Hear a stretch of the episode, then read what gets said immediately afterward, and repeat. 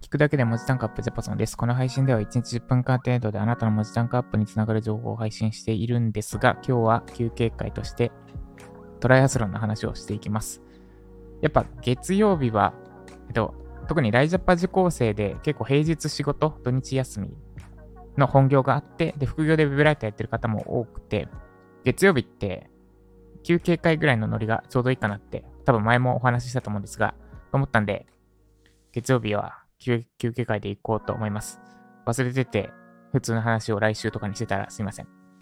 で、今日はトライアスロンの続編です。これなんか名前つけたいですね。ジャパのトラアス日記とかにしましょうか。ジャパのトラアス日記 Day2 ですね。で、トライアスロンに申し込みました。前回のお話では。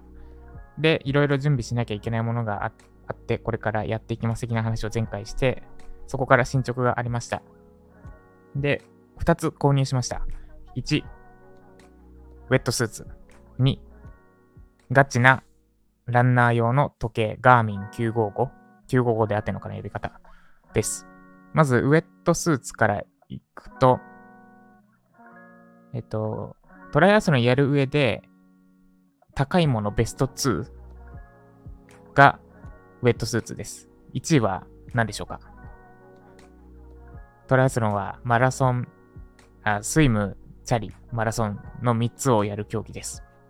一番お金が必要になる道具は何でしょうか？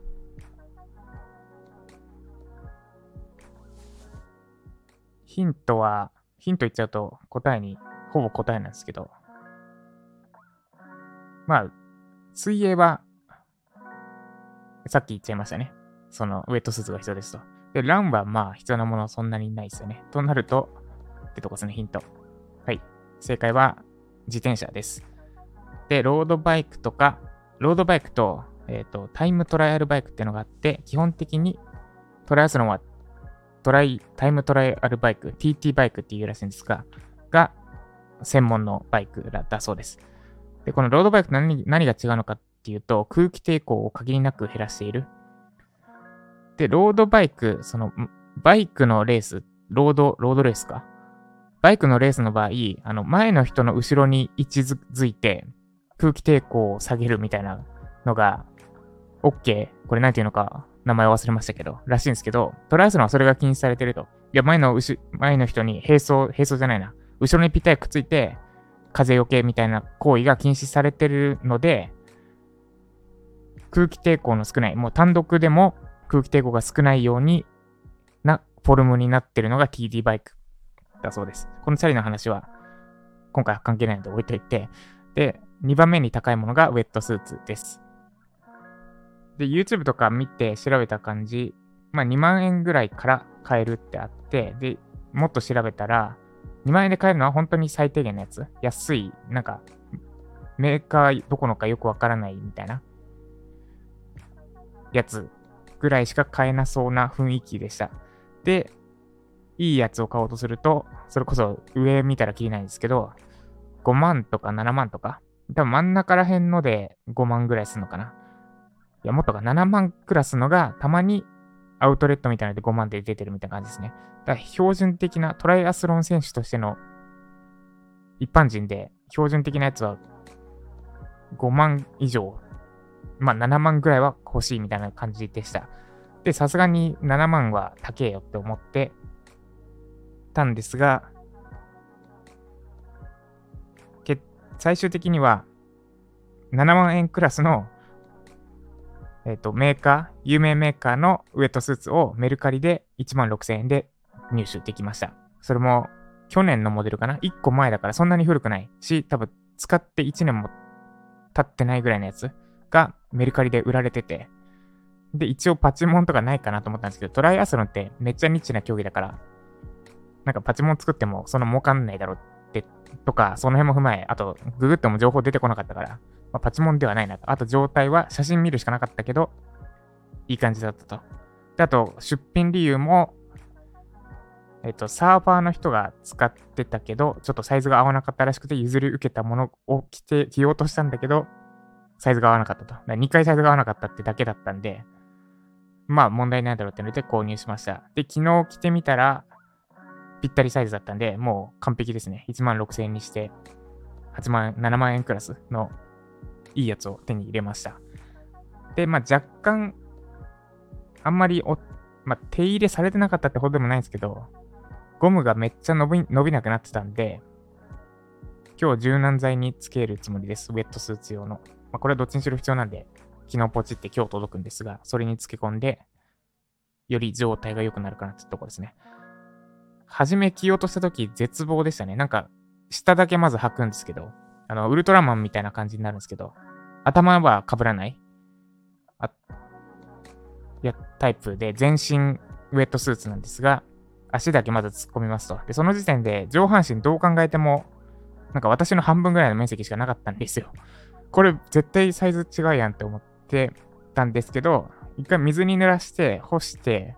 心折れたんで一回脱いで干しておいて、で、夕方にもう一回トライしたらすごく着やすくなってて、要は水をしばらく使われてなかったから乾燥でめっちゃ伸びにくくなってたんだなってのが分かりました。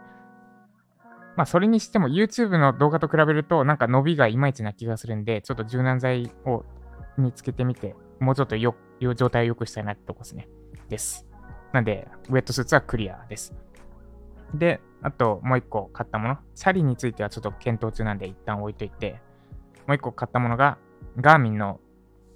フォアランナー955っていうガチなスマートウォッチですね。今まで6000円のぐらいの、ファーウェイじゃなくて、シャオミの、すっごいシンプルで、お気に入りのサウナとかでもガリガリ使える安いから、スマートウォッチを使ってたんですが、トライアスロンに向けてちょっとガチめのやつを買いました。で、別にシャオミでもいけそうではあったんですね。自転車って泳いでるの距離の測定とかめちゃくちゃ正確だし、確かにちょっと細かい機能は足りないんだけど、シャオミの6000クラスでもいけなくはなかったんですが、一応調べて、これいろいろ物減らせるなと思って、お値段7万円ですね。7万円のガーミンのフォアランナー955っていうガチモン最上位ガーミン。ランナーといえばガーミンなんですけど、それの最上位モデルを買いました。で、こいつなんとマップ機能付きで、しかも Wi-Fi につなげなくていい。スマホとテザリングとかしてない状態でもマップが見られると。ってなると、しかもスイカが使える。オートチャージとか対応してないけど、スイカも使えるってなって、これ待望のスマホ手放せるんじゃねってなって購入を決意しました。で、これ買うことで普段スマホ持ち歩かなくてもどうにかなる。なんか緊急連絡機能ってのがあって、これ Wi-Fi なしで送れるのかな？いや、送れないな、きっと。送れないわ。でもあれか。電話だけできる携帯だけ持ち歩けば、それにテザリングして電波つながればいけるか。いけるな。いや、これ本当にスマホ手放せる未来が、こいつが手に入ったことで見えてきました。で、スマホなんで手放せなかったのか。なんだかんだ、ガラケーにした後、結局スマホを持ち歩くように変えたんですが、なんでかっていうと、マップ機能がちょいちょい使うからです。あと、LINE が、やっぱ、ガラケーでも打てたんですけど、ちょっとめんどくさいなってのがあって、LINE はでもこれじゃ解決できないわ。最大なのはマップですね。どっか待ち合わせとか、あと、たまに仕事でどっか行くときに、場所がわかんないとやばいから、スマホのマップ機能が必要だったんですが、このガーミンの腕時計さえあれば、事前に住所登録こそ必要なものの、まず迷わなくて済むから、このスマートウォッチプラス、非常用に電話だけできるめっちゃちっちゃい電話。これは、ニッチフォン S プラスってやつですね。2個前に使ってたやつ。で、いろいろ検討してまだ残ってたやつ。バイブ機能が壊れてるので、自分で直すか、諦めてマナーモードじゃない状態で使うかなんですけど。で、この2つで、本当に、外出できるなってなって、凄まじく興奮しております。で、しかもこいつ、ポモドーロアプリとかも入れられるので、普段使いにもいいし、って感じです。そんなトライアスロンの進捗でした。ちなみにこのスマートウォッチは即ポチしたわけではなくて、いろいろ手放し、お金プラスアルファで払ったわけじゃなくて、最近いろいろ手放したので、お気に入りのものたちを、ソニーのワイヤレスヘッドホンとか、あと、技術調査のために買った VR ゲームのやつですね。Oculus 2っていう VR ゴーグルのゲームとかをいろいろ売りまくったので、その金で買わせていただきました。で、さらにこれ、心拍とかも測れるので、今つけているオーラリングも手放せるし、あと、だいぶお世話になった Xiaomi のスマートウォッチ6000ぐらいのやつも手放せるので、かなり物減らせるなって思ってます。なんか話それてますが、はい、そんな感じでトライアスロンの準備順調です。で、自転車、ロードバイクにするか TT バイクにするかなんですけど、街で使うんだったら絶対ロードバイクの方が良くて、で、しかもオリンピックディスタンスならロードバイクでもいいし、なんか傾斜が結構多いようなコースの場合、ロードバイクの方が強いらしいんですね。だから、ちなみに TT バイクの方が値段は高いです。ロードバイクなら10万切るやつもあるけど、TT バイクは20万からかなですね。ってので、まあ、とりあえずロードバイクでいいんじゃないかなって思ってます。で、鉄人、アイアンマンレース、チャリで400キロそう、それぐらい漕ぐときはさすがに TT バイクに買い替えるかのレンタルか、レンタルじゃきついなってな感じです。そんなこんなでロード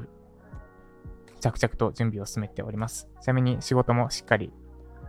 むしろいつも以上にゴリゴリにやっております。では今日も頑張っていきましょう。以上、ジャッパソンでした。